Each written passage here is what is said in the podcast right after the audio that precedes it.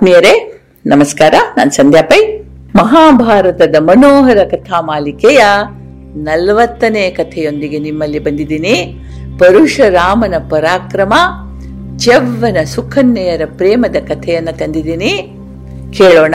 ಹಿಂದೆ ಒಮ್ಮೆ ಕನ್ಯಾಕುಬ್ಜವೆಂಬ ದೇಶದಲ್ಲಿ ಮಹಾಪರಾಕ್ರಮಿಯಾದ ಗಾಧಿ ಎಂಬ ಹೆಸರಿನ ಪ್ರಸಿದ್ಧ ರಾಜನಿದ್ದ. ಅವನಿಗೆ ಅನುಪಮ ರೂಪವತಿಯಾದ ಮಗಳಿದ್ಲು. ಅವಳು ಯೋಗ್ಯ ವಯಸ್ಸಿಗೆ ಬರ್ತಾ ಇರೋ ಹಾಗೆ ಭೃಗುಪುತ್ರನಾದ ಯಚೀಕನು ಗಾಧಿ ರಾಜನಲ್ಲಿ ಕನ್ಯಾರ್ಥಿಯಾಗಿ ಬಂದ. ಗಾಧಿ, ಅವನನ್ನ ಕುರಿತು ಬ್ರಾಹ್ಮಣೋತ್ತಮ, ನಮ್ಮಲ್ಲಿ ಒಂದು ಸಂಪ್ರದಾಯ ಇದೆ.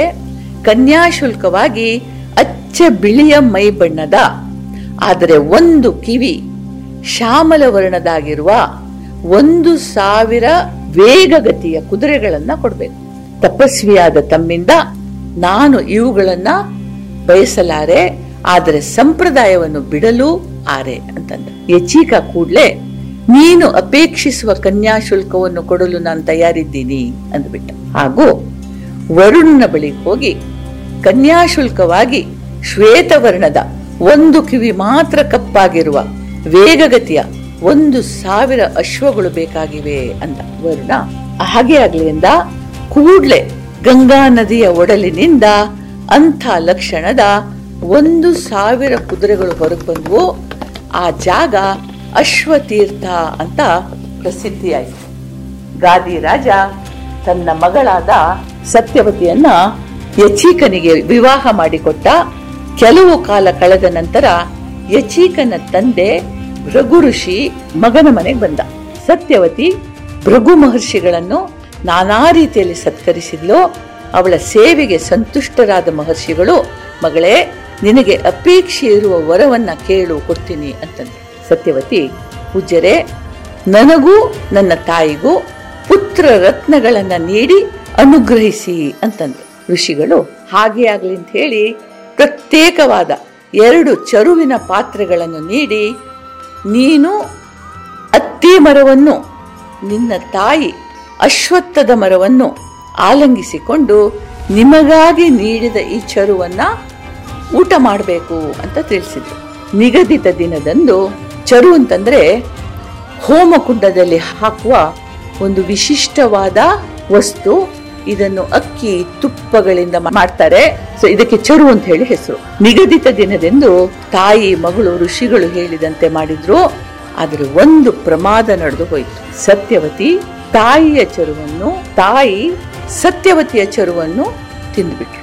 ಹಾಗೆ ಸತ್ಯವತಿ ಅಶ್ವತ್ಥದ ಮರವನ್ನು, ತಾಯಿ ಅತ್ತಿಯ ಮರವನ್ನು ಆಲಂಗಿಸಿದರು. ಭೃಗು ಮನಿಗಳ ಗಮನಕ್ಕಿದು ಬಂತು, ಅವರು ಸತ್ಯವತಿಯನ್ನ ಕುರಿತು ನಡೆದ ವಿಪರ್ಯಾಸದಿಂದ ನಿನಗೆ ಹುಟ್ಟುವ ಮಕ್ಕಳಲ್ಲೂ ವಿಪರ್ಯಾಸ ಆಗ್ತದೆ. ನಿನ್ನ ಹೊಟ್ಟೆಯಲ್ಲಿ ಹುಟ್ಟುವ ಮಗ ಜನ್ಮತಃ ಬ್ರಾಹ್ಮಣನಾದ್ರೂ ಕ್ಷತ್ರಿಯೋಚಿತವಾದ ಕೆಲಸ ಮಾಡ್ತಾನೆ. ನಿನ್ನ ತಾಯಿಯ ಮಗ ಕ್ಷತ್ರಿಯನಾದರೂ ಕೂಡ ಬ್ರಾಹ್ಮಣೋಚಿತ ಕೆಲಸಗಳನ್ನ ಮಾಡ್ತಾನೆ. ಅಂದ್ರೆ ಅಲ್ಲಿ ಅದಲು ಬದಲಾಗಿದೆ. ವಿಧಿ ಲೀಲೆಯನ್ನ ಕಂಡವರಿಲ್ಲ ಅಂತಂದ್ರು. ಸತ್ಯವತಿಗೆ ಪರಮ ದುಃಖ ಆಯಿತು. ನನಗೆ ಕ್ಷತ್ರಿಯ ಲಕ್ಷಣಗಳ ಮಗ ಬೇಡ.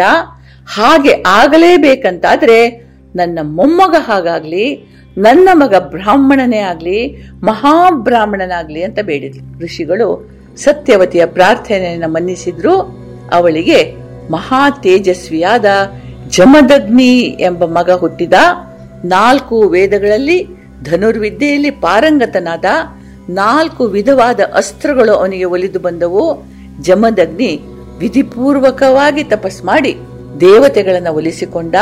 ಹೀಗೆ ವಿದ್ಯಾಭ್ಯಾಸ ಪೂರ್ಣವಾದ ನಂತರ ಪ್ರಸೇನಜಿತ ಎಂಬ ರಾಜನ ಮಗಳಾದ ರೇಣುಕೆಯನ್ನು ವಿವಾಹ ಮಾಡಿಕೊಂಡ ಅವರಿಗೆ ಐದು ಮಂದಿ ಮಕ್ಕಳಾದ್ರು. ರುಮಣ್ವಂತ, ಸುಷೇಣ, ವಸು, ವಿಶ್ವಾವಸು ಹಾಗೂ ಮುಂದೆ ಜಗದ್ವಿಖ್ಯಾತನಾದ ಪರಶುರಾಮರೇ ಆ ಐದು ಮಕ್ಕಳು. ಜಮದಗ್ನಿ ಮತ್ತು ರೇಣುಕೆಯರ ಮಕ್ಕಳು. ಒಂದು ದಿನ ಪರಮ ಪತಿವ್ರತೆಯಾದ ರೇಣುಕೆ ಸ್ನಾನ ಮಾಡಲಿಕ್ಕೆ ಅಷ್ಟು ದೂರದಲ್ಲಿದ್ದ ಸರೋವರಕ್ಕೆ ಹೋಗಿದ್ಲು.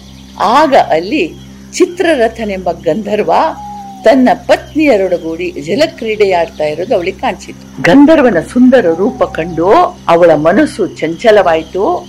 ಆಹಾ, ಇಂಥ ಸುಂದರಾಂಗನೊಂದಿಗೆ ಸಂಸಾರ ಹೇಗಿರಬಹುದು ಎಂಬ ಯೋಚನೆಯಿಂದ ಅವಳ ಮನಸ್ಸು ಚಂಚಲವಾಯಿತು. ಅವನೊಂದಿಗೆ ರಮಿಸುವ ಕನಸು ಕಾಣ್ತಾ ಕಾಲ ಕಳೆದದ್ದೇ ತಿಳಿಲಿಲ್ಲ. ಎಚ್ಚೆತ್ತು ಆಶ್ರಮಕ್ಕೆ ವಾಪಸ್ ಬಂದಾಗ ಜಮದಗ್ನಿ ಉರಿಗಣ್ಣಿನೊಂದಿಗೆ ಎದುರು ನಿಂತಿದ್ದ.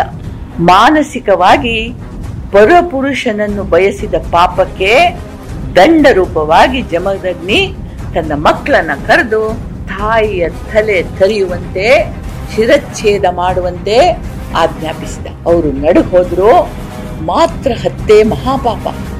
ತಂದೆಯ ಮಾತಿಗೆ ಎದುರು ಹೇಳುವ ಧೈರ್ಯ ಇಲ್ಲ ಅಂತ ಅವರು ತಲೆ ತಗ್ಸಿದ್ರು.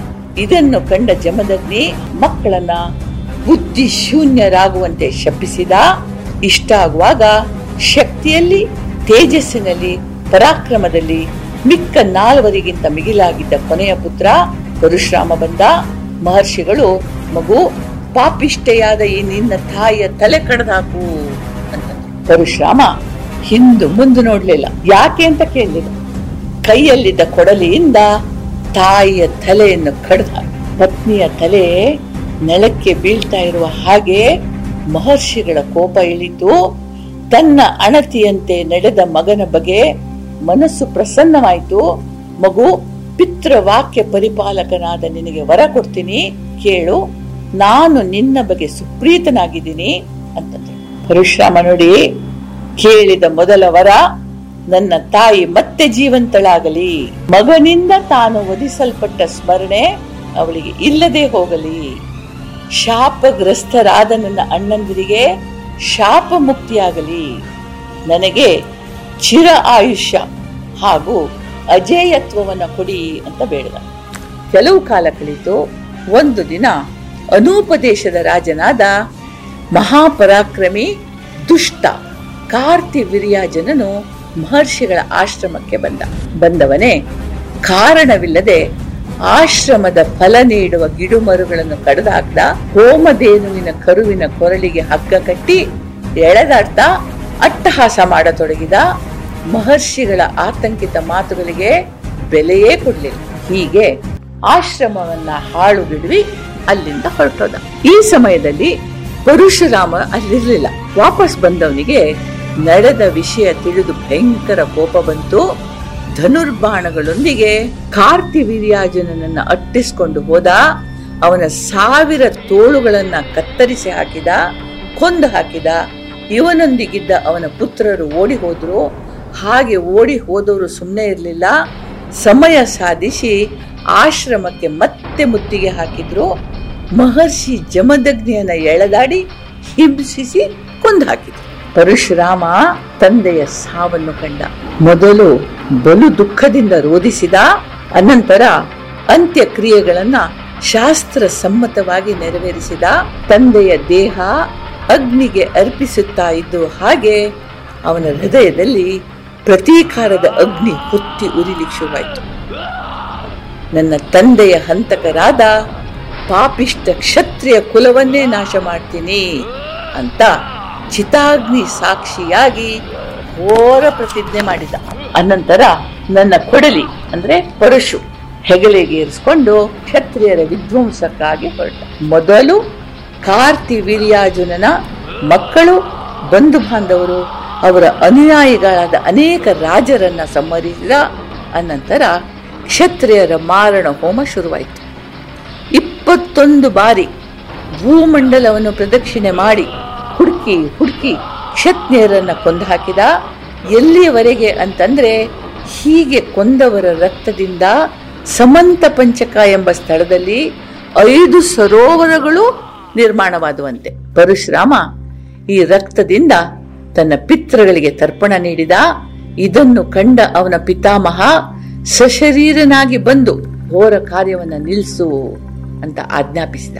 ಪರಶುರಾಮ ಅವನ ಮಾತಿಗೆ ಮಾನ್ಯತೆ ನೀಡಿ ಕ್ಷತ್ರಿಯ ನಾಶ ನಿಲ್ಲಿಸಿದ, ತಾನು ಗೆದ್ದು ಸಂಪಾದಿಸಿದ ಭೂಮಂಡಲವನ್ನ ರತ್ವಿಜರಿಗೆ ದಾನ ಮಾಡಿದ, ಮುಖ್ಯವಾಗಿ ಕಶ್ಯಪನೆಂಬ ಬ್ರಾಹ್ಮಣನಿಗೆ ಹತ್ತು ಮಾರು ಅಗಲವಾಗಿಯೂ ಒಂಬತ್ತು ಮಾರು ಎತ್ತರವಾಗಿಯೂ ಇದ್ದ ಸ್ವರ್ಣಮಯ ವೇದಿಯೊಂದನ್ನ ದಾನ ನೀಡಿದ.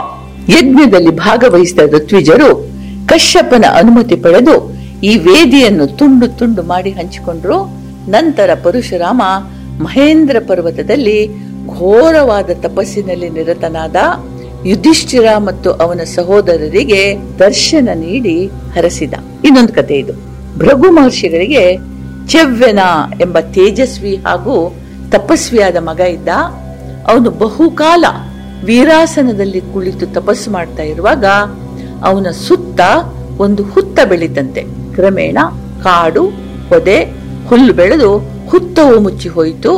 ಒಂದು ಬಾರಿ ಶರಿಯಾತಿ ಎಂಬ ರಾಜ ತನ್ನ ಕುಟುಂಬದೊಂದಿಗೆ ಈ ಸರೋವರಕ್ಕೆ ವಿಹಾರಕ್ಕಂತ ಬಂದ. ಅವನಿಗೆ ಸುಲಕ್ಷಣೆಯಾದ ಸುಕನ್ಯೆ ಎಂಬ ಒಬ್ಬಳು ಮಗಳಿದ್ಲು.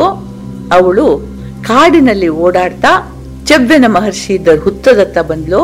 ಹುತ್ತದಿಂದ ಮಹರ್ಷಿಯ ಕಣ್ಣುಗಳು ವಜ್ರದ ಹರಳುಗಳಂತೆ ಮಿನುಗುತ್ತಿದ್ದದ್ದನ್ನು ನೋಡಿ ಒಂದು ಉದ್ದ ಮುಳ್ಳು ತೆಗೆದುಕೊಂಡು ಕಣ್ಣುಗಳನ್ನ ಚುಚ್ಚಿಬಿಟ್ಲು. ತತ್ಕ್ಷಣ ಕಣ್ಣಿನಿಂದ ರಕ್ತ ಧಾರೆ ಹರಿತು ರಾಜಕುಮಾರಿ ಭಯದಿಂದ ತಂದೆ ಹತ್ತಿರ ಬಂದು ನಡೆದದ್ದನ್ನ ಹೇಳಿದ್ಲು. ರಾಜ ಮತ್ತವನ ಪರಿವಾರ ಬಲು ಜಾಗರೂಕತೆಯಿಂದ ಹುತ್ತದಿಂದ ಮಹರ್ಷಿಯನ್ನು ಹೊರತಂದ್ರು. ವೃದ್ಧರು, ತಪೋನಿಧಿಯು ಕೋಪಿಷ್ಟರು ಈಗ ಅಸಹಾಯಕರೂ ಆಗಿದ್ದ ಚಮನರು ತಮ್ಮ ಸೇವೆಗಾಗಿ ರಾಜಕುಮಾರಿಯನ್ನ ವಿವಾಹದಲ್ಲಿ ನೀಡುವಂತೆ ಬೇಡಿದರು. ಅಥವಾ ಆದೇಶಿಸಿದರು. ಸುಕನ್ಯೆ ಕೂಡಲೇ ಒಪ್ಪಿದ್ಲು. ವಿವಾಹದ ನಂತರ ದಂಪತಿಗಳು ಅರಣ್ಯದ ಆಶ್ರಮದಲ್ಲಿ ವಾಸ ಮಾಡಕ್ ಶುರು ಮಾಡಿದ್ರು. ಒಮ್ಮೆ ಆ ದಾರಿಯಾಗಿ ಬಂದ ಅಶ್ವಿನಿ ದೇವತೆಗಳಿಗೆ ಸುಕನ್ಯೆಯ ದರ್ಶನವಾಯಿತು. ಅರೆ, ಈ ಅರಣ್ಯದ ಮಧ್ಯದಲ್ಲಿ ಇಂಥ ಪರಮಸುಂದರಿ ಹೇಗೆ ಎಲ್ಲಿಂದ ಬಂದ್ಲು ಅಂತ ಕುತೂಹಲದಿಂದ ವಿಚಾರಿಸಿದಾಗ ಅವಳು ಯಾರು ಅಂತ ಗೊತ್ತಾಯಿತು? ಅವರು ಸುಂದರಿ ವೃದ್ಧರು, ಕುರುಡರು ಕುರುಪಿಯ ಧನಹೀನರು ಆಗಿರುವ ಈ ಚೆವ್ವೆನರನ್ನ ಬಿಟ್ಟು ನಮ್ಮಲ್ಲಿ ಒಬ್ಬನನ್ನ ವರಿಸು ಅವರು ನಿನಗೆ ಯೋಗ್ಯರಲ್ಲ ಅಂತಂದ್ರು. ಸುಕನ್ಯೆ ಒಪ್ಲಿಲ್ಲ. ನಾನು ನನ್ನ ಪತಿಯನ್ನ ಮನಸಾ ಪ್ರೀತಿಸ್ತೇನೆ ಅಂದ್ಬಿಟ್ಟು ಅಶ್ವಿನಿ ದೇವತೆಗಳು ಸುಮ್ಮನಿರ್ಲಿಲ್ಲ ನಾವು ನಿನಗೆ ಒಂದು ವರ ನೀಡ್ತೀವಿ. ನಿನ್ನ ಪತಿಯನ್ನ ಸುಂದರ ಯುವಕನನ್ನಾಗಿ ಪರಿವರ್ತಿಸ್ತೀವಿ. ತದನಂತರ ನಮ್ಮಲ್ಲಿ ಒಬ್ಬನನ್ನ ಆಯ್ಕೆ ಮಾಡು ಅಂದ್ರು. ಸುಕನ್ಯೆಗೆ, ಇದು ತನ್ನ ಪಾತಿವ್ರತ್ಯದ ಪರೀಕ್ಷೆ ಅಂತ ಅರ್ಥ ಆಯಿತು. ಅವಳು ಒಪ್ಪಿ ಚೆವ್ವೆನರಿಗೆ ನಡೆದ ವಿಷಯ ತಿಳಿಸಿದ್ಲು. ಅವರಿಗೆ, ತಮಗೆ ಬರಬಹುದಾದ ಯೌವನ ಒಪ್ಪಿಗೆ ಆಯಿತು. ಅವರು ಅಶ್ವಿನಿ ದೇವತೆಗಳು ಹೇಳಿದಂತೆ ಸರೋವರದಲ್ಲಿ ಮುಳುಗು ಹಾಕಿ ಮೇಲೆ ಬಂದರು. ಅವರ ಹಿಂದೆ ಅಶ್ವಿನಿ ದೇವತೆಗಳು ಮುಳುಗಿದ್ರು. ಹೀಗೆ ಮುಳುಗಿ ಹೊರಗೆ ಬಂದ ಮೂರು ಮಂದಿ ಕೂಡ ಏಕರೂಪಿಗಳಾಗಿದ್ರು. ಒಂದೇ ತರ ಕಾಣ್ತಾ ಇದ್ರು. ಈಗ ಸುಕನ್ಯೆ ಈ ಮೂವರಲ್ಲಿ ತನ್ನ ಪತಿ ಯಾರಂತ ಕಂಡುಹಿಡಿಬೇಕಿತ್ತು. ಇದೊಂದು ಟೆಸ್ಟ್. ಪರೀಕ್ಷೆ. ಸುಕನ್ಯೆ ಭಗವಂತನನ್ನ ಧ್ಯಾನಿಸಿ ತನ್ನ ಪಾತಿವ್ರತ್ಯ ಉಳಿಸೋ ಹಾಗೆ ಬೇಡಿದ್ಲು. ಮೂವರಲ್ಲಿ ಒಬ್ಬ ಕಣ್ಣು ಮಿಟುಕಿಸುತ್ತಿರೋದು ಕಾಣಿಸಿತು ದೇವತೆಗಳು ಕಣ್ಣು ಮಿಟುಕಿಸೋದಿಲ್ಲಂತೆ. ಅವಳು ಓಡಿ ಹೋಗಿ ಚೆವ್ವನರ ಕೈ ಹಿಡಿದಳು. ಅಶ್ವಿನಿ ದೇವತೆಗಳು ಅವಳ ಪ್ರೇಮದಿಂದ ಸಂತುಷ್ಟರಾಗಿ ದಂಪತಿಗಳನ್ನ ಹರಸಿದ್ರು ಚೆವ್ವನ ತನಗಿತ್ತ ಯೌವನಕ್ಕೆ ಪ್ರತಿಯಾಗಿ ಅಶ್ವಿನಿ ದೇವತೆಗಳಿಗೆ ಸೋಮಪಾನ ಮಾಡಿಸುವ ಆಶ್ವಾಸನೆ ನೀಡಿದ. ಸೋಮಪಾನ ಮಾಡಿದ್ರೆ ಅವರು ಚಿರಂಜೀವಿಗಳಾಗ್ತಾರೆ ಅನ್ನೋ ಮಾತಿದೆ. ಮುಂದಿನ ಇದನ್ನು ನೋಡೋಣ. ಅಲ್ಲಿಯ ತನಕ ನಮಗೆಲ್ಲರನ್ನೂ ದೇವರು ರಕ್ಷಿಸಲಿ. ಜೈ ಹಿಂದ್.